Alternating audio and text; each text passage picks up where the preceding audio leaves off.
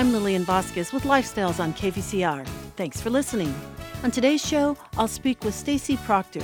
She's the CEO of OPARC in the Inland Empire region, with locations in San Bernardino, Ontario, Upland, and Rancho Cucamonga.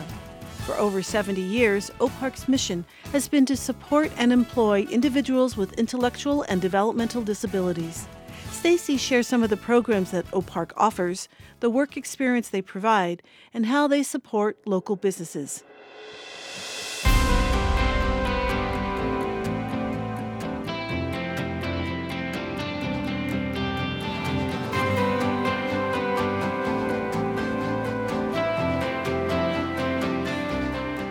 Here's my conversation with Stacy Proctor, CEO of OPARC.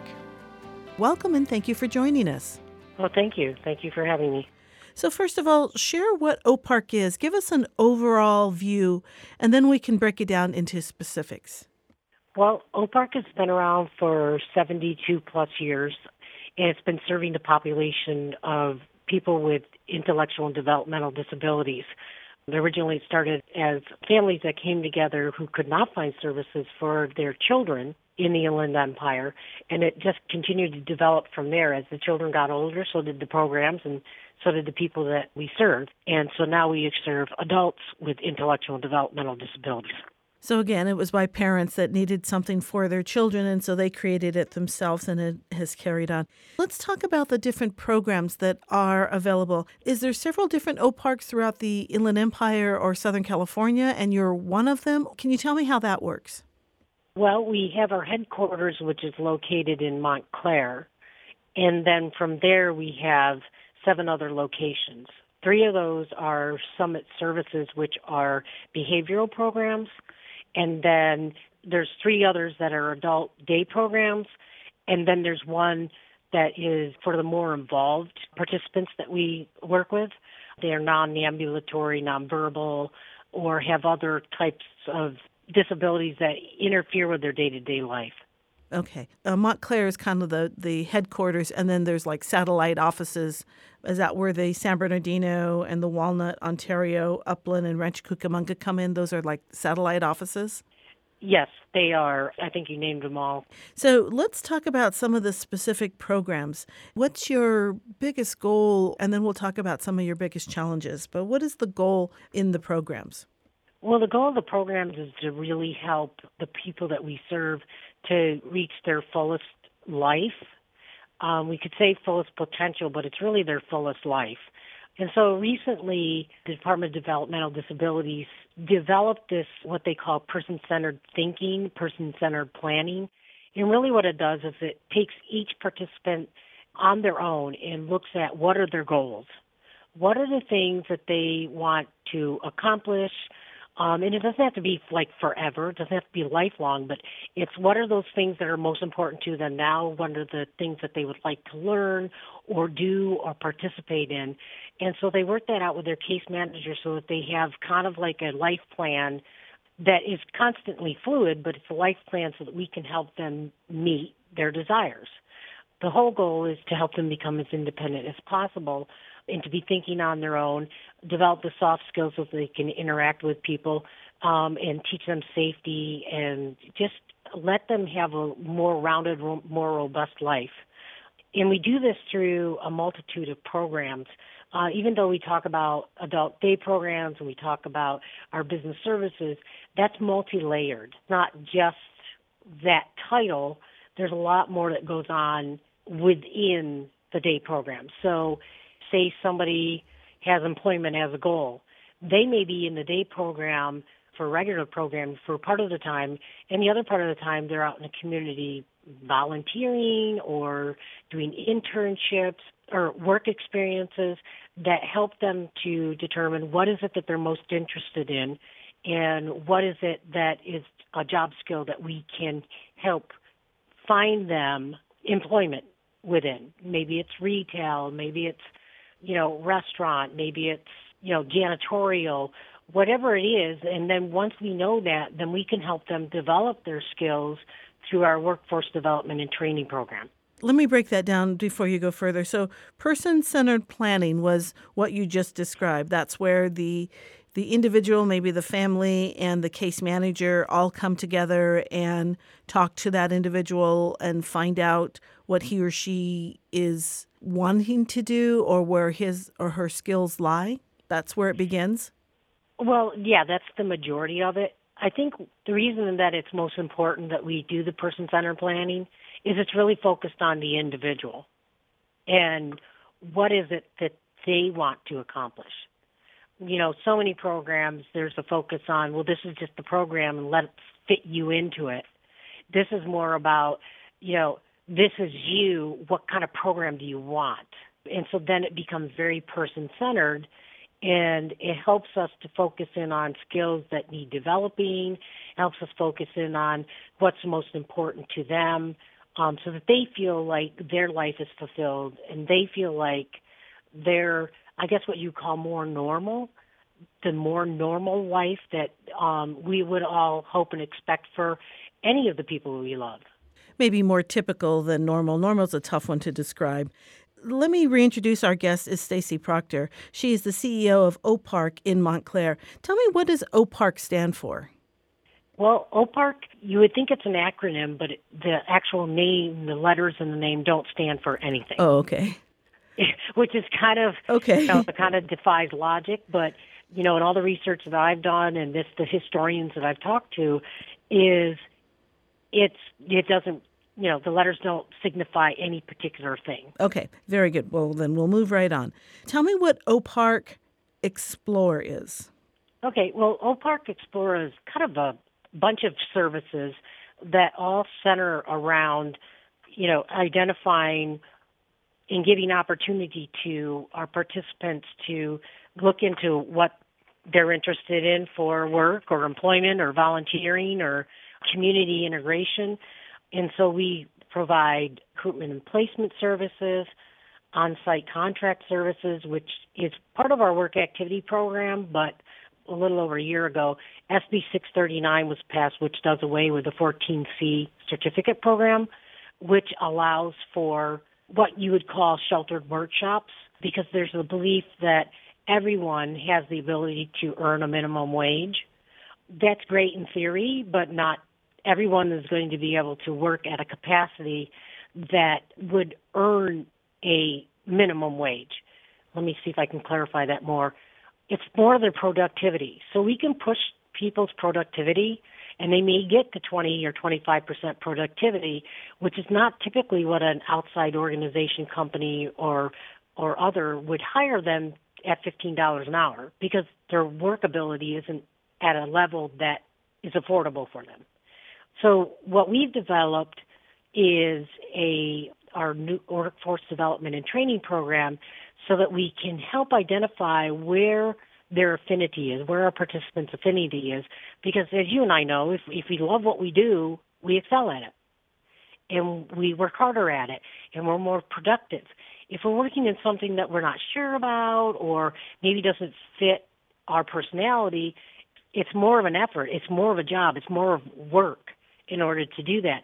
So we feel that they're going to be most optimized in terms of what they can accomplish if we can identify what's most important to them and what their interests are. So that's part of Explore. We do internships. We do community integration where they'll go to parks, they'll go to stores, uh, whatever it takes in order for them to understand, okay, well, if I'm in a public place, this is what would be acceptable behavior rather than me being in a public place and making a lot of loud noise or um, not recognizing people's personal space. Um, this is how you would communicate to somebody. So the Explore program is really giving all of our participants an opportunity to explore outside of OPARC.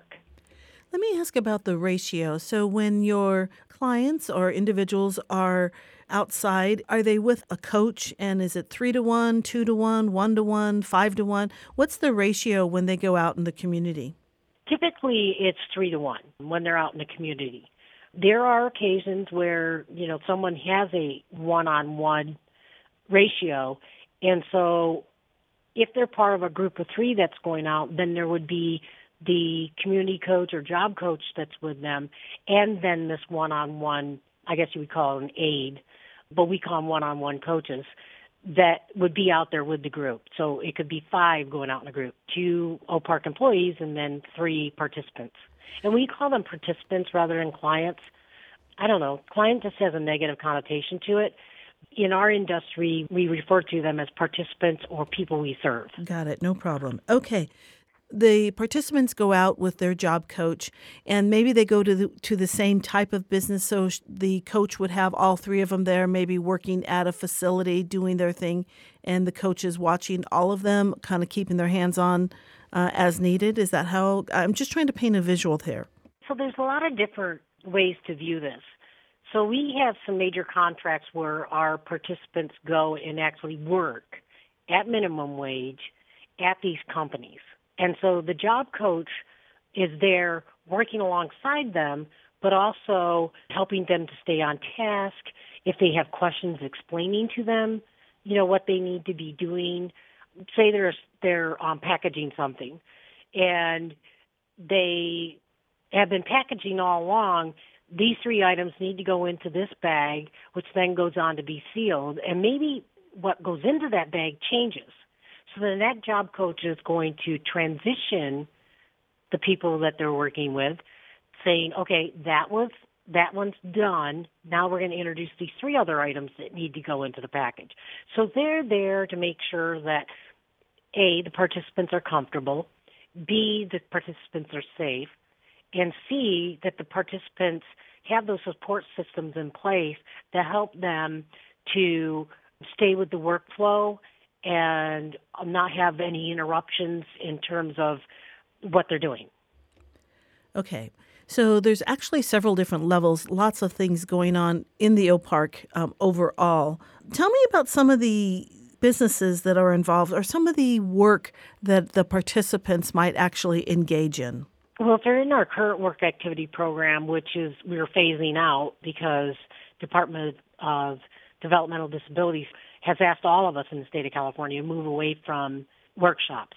All of our participants currently in our work activity program are transitioning into kind of what we call braided programs. So they might have some classroom time, they're going to have community time, they're going to have time training on different potential jobs that they might want to do.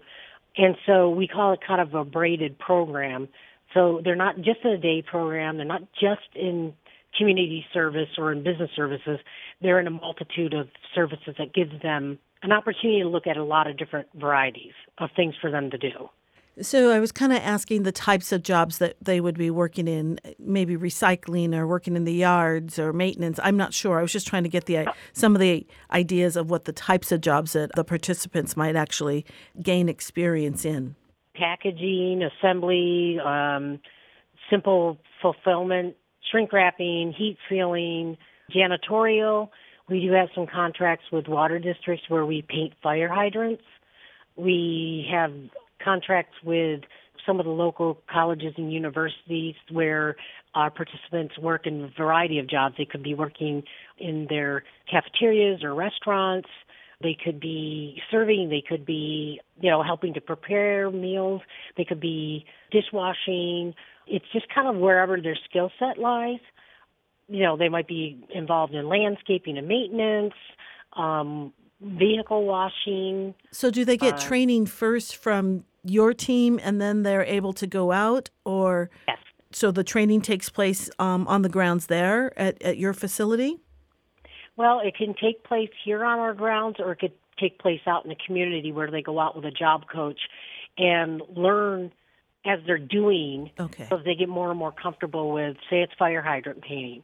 So we do introduce them to that here on site so that they understand safety, they understand how to protect other things from getting paint on them.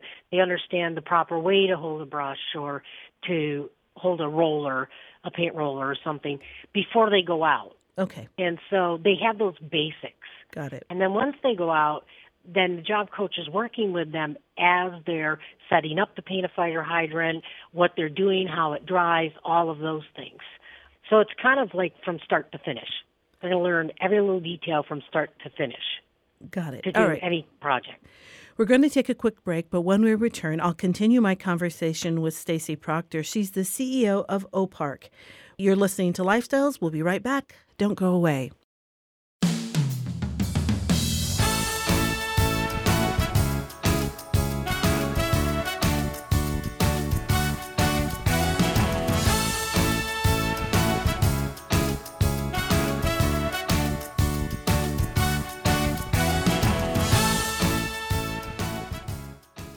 If you're just joining us, my guest is Stacy Proctor. She's the CEO of OPARC, and we're talking about services for participants that have disabilities and what we probably want to say abilities as well. Are we looking at individuals that are 18 plus and this is what they have after they exit out of high school? Are they 23? Who's eligible and who are the participants? Well, the participants are um, anyone that's 18 or older, but typically we're not going to see adults come into our program until they have aged out of the system. And what that means is they can be in the school system up until 22 years, 364 days. Then they age out. And so another program that we are in the process of preparing and launching is that transition program where it's 18 to 25 year olds. That's the biggest age group that kind of falls off. And what I mean by that is they come out of the school system and before the programs catch up to them, then they're at home or they're um, just kind of in limbo. They're not doing anything. No one's given them a clear direction on what to do. And that seems to be this kind of lost period of time. And so our whole goal is to focus in one of our programs on that age group to help them leave school and go right into another program that's going to be able to help them identify okay now you graduated from school. These are all the other things that you can now be learning and doing and participating in and your choices are are different. Now it's your personal plan and we're going to help you get there through case management through job coaches community coaches and just the general leadership of OPARC that sounds like a good plan. I'm wondering how you are at keeping a staff in this field, especially after COVID and so many changes. How have you been able to keep your staff going so that you can handle? And then I'm going to ask you about the number of participants that you uh, take care of. You know, it has been difficult. It's it's not just our industry; it's countrywide. People are just not just kind of coming out of the fog of of being in COVID. And so, as we all know, there was the great resignation, and then there's been this silent quitting where they're actually on the job, but they're just not doing anything, or they're just not producing at a level that is acceptable. And so, yeah, it has been uh, difficult, but we have been very, very fortunate because we are uh, one of the premier programs in the Inland Empire, and we have a reputation of, you know, being the best and so people want to be a part of the best and learn. Mm-hmm. Um, that doesn't mean that we're not understaffed. I think this is going to be a dilemma for people in our industry or organizations in our industry for at least a few more years.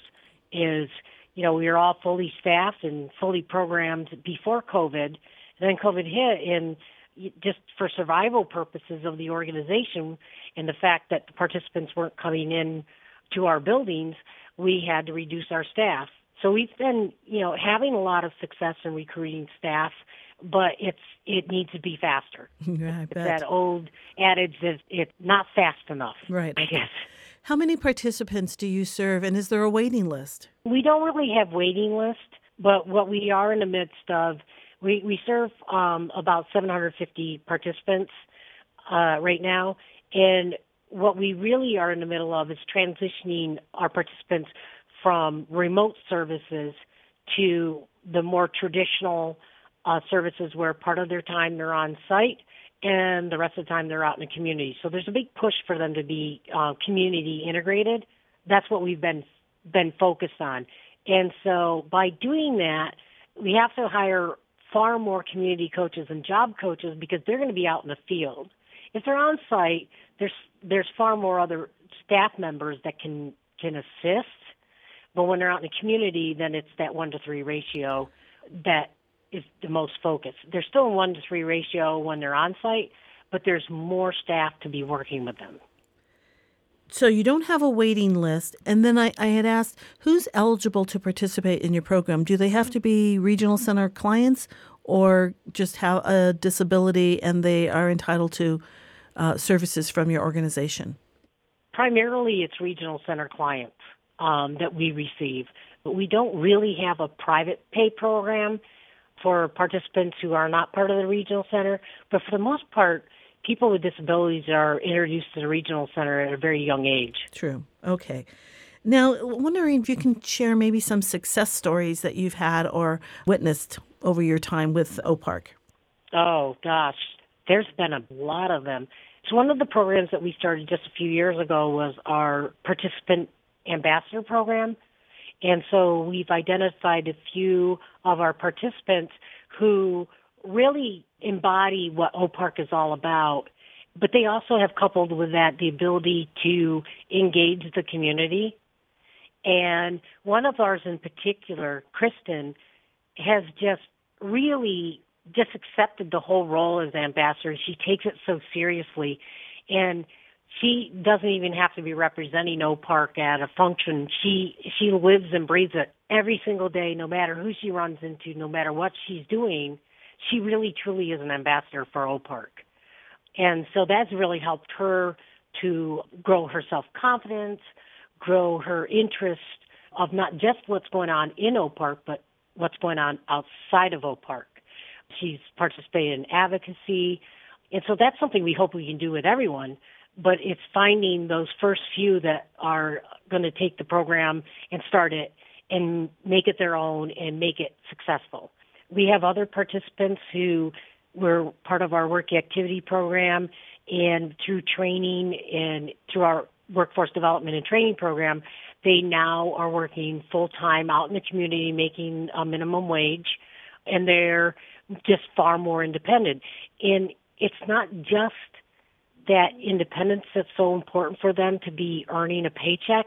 It's that sense of dignity and being, you know, just like everyone else and being able to collect that paycheck and be like their other family members and be able to plan like, you know, I have enough money that I can take my family out for ice cream or oh, nice. money that I can take my family to the movies. Right. And so to them, it, it's just so empowering for them and just makes them want to reach for more. Are all participants um, eligible to receive your services, or are there some that are maybe more impacted by their disability and don't qualify? And by there, I'm talking about maybe some of those that might have behaviors. How is that handled there? Well, we have three behavioral programs. And so most of their assessments come from the regional center because they have such a, you know, a wide variety of people with all kinds of experience in, in licensing in terms of evaluating the participants. And so we go from that and then our own interaction through our case management to identify, you know, where do they fit in our programs. So we don't turn people away. We just have to figure out where do they fit in our program. Is it a day program? Is it a um, part of our business services program? Is it part of our um, behavioral program? We also have our Monte Vista site, which I alluded to earlier, is participants who have far more inclusions. It's not just their intellectual and developmental disability, it's also um, physical disabilities, it's language, lack of language, it's needing one on one aids. They're just more highly impacted individuals. So we have a whole program that's is just for them. Got it. Okay. How can businesses play a part? How can they either get involved to say, you know, we'd love some of your participants to try our um, career field, or what's the process there? They can contact us and let us know, hey, we're interested in, um, you know, working with some of your participants. Here's what we do. And then we gauge it based on the participants and our knowledge of their skill sets and, and their community integration, whether they could you know be successful with that company but the think i think the number one thing that i want to i want to say about this is i think there's a fear by a lot of companies that they're taking on a huge liability by um hiring people with intellectual and developmental disabilities or anyone with disabilities And the reality is they're not. What they're taking on is somebody that is going to be their best employee. They're never late. They always work as hard as they possibly can. They want to do good, um, and they become their best employees. So, to any company out there that's looking to have, you know, that person that's going to be that ideal employee, then they really should be talking to organizations that are working with people with disabilities. I love it. Very good. Stacy Proctor is the CEO of OPARC located in Montclair. Stacy, thank you so much for your time. Oh, well, thank you. Thank you for having me, and thank you for letting me talk about OPARC. To learn more about OPARC, visit our website at kvcrnews.org slash lifestyles and click on today's show. If you have a segment idea, share it with us. We'd love to hear what you're thinking. Go to kvcrnews.org slash lifestyles and click on the link to share your story idea. You can also listen to Lifestyles on your favorite streaming service. Search for Lifestyles with Lillian Vasquez and take the show on the go. Here's a teaser for next week's show. With the 95th Academy Awards on March 12th, I'll be speaking with Cal State University San Bernardino biology professor Stuart Sumida, and we'll talk about his involvement with Oscar nominated Puss in Boots The Last Wish as an animation consultant. He's an expert in animal anatomy and paleontology. This will be my second interview with him as we spoke in 2021 with the nomination of Pixar's Soul. For me, he's fun to chat with, especially since I love to talk about the movies. That's our show for this week. To hear any of our past shows, visit our website at kvcrnews.org slash lifestyles. Lifestyles is on Facebook and Instagram. Follow us at 919 Lifestyles and search for Lifestyles with Lillian on Instagram. And just note, I've been so much better about posting. It's a work in progress. You can also go to kvcrnews.org slash lifestyles and click the social media icons at the top of the page. Thanks to all who helped to make this show possible, including Sharina Wad, David Fleming, Sean Houlihan, Natasha Coles, and executive producer Rick Dulock. Our theme music is provided by Ethan Bortnick. Join me next week at the same time for Lifestyles with me, Lillian Vasquez. Bye for now.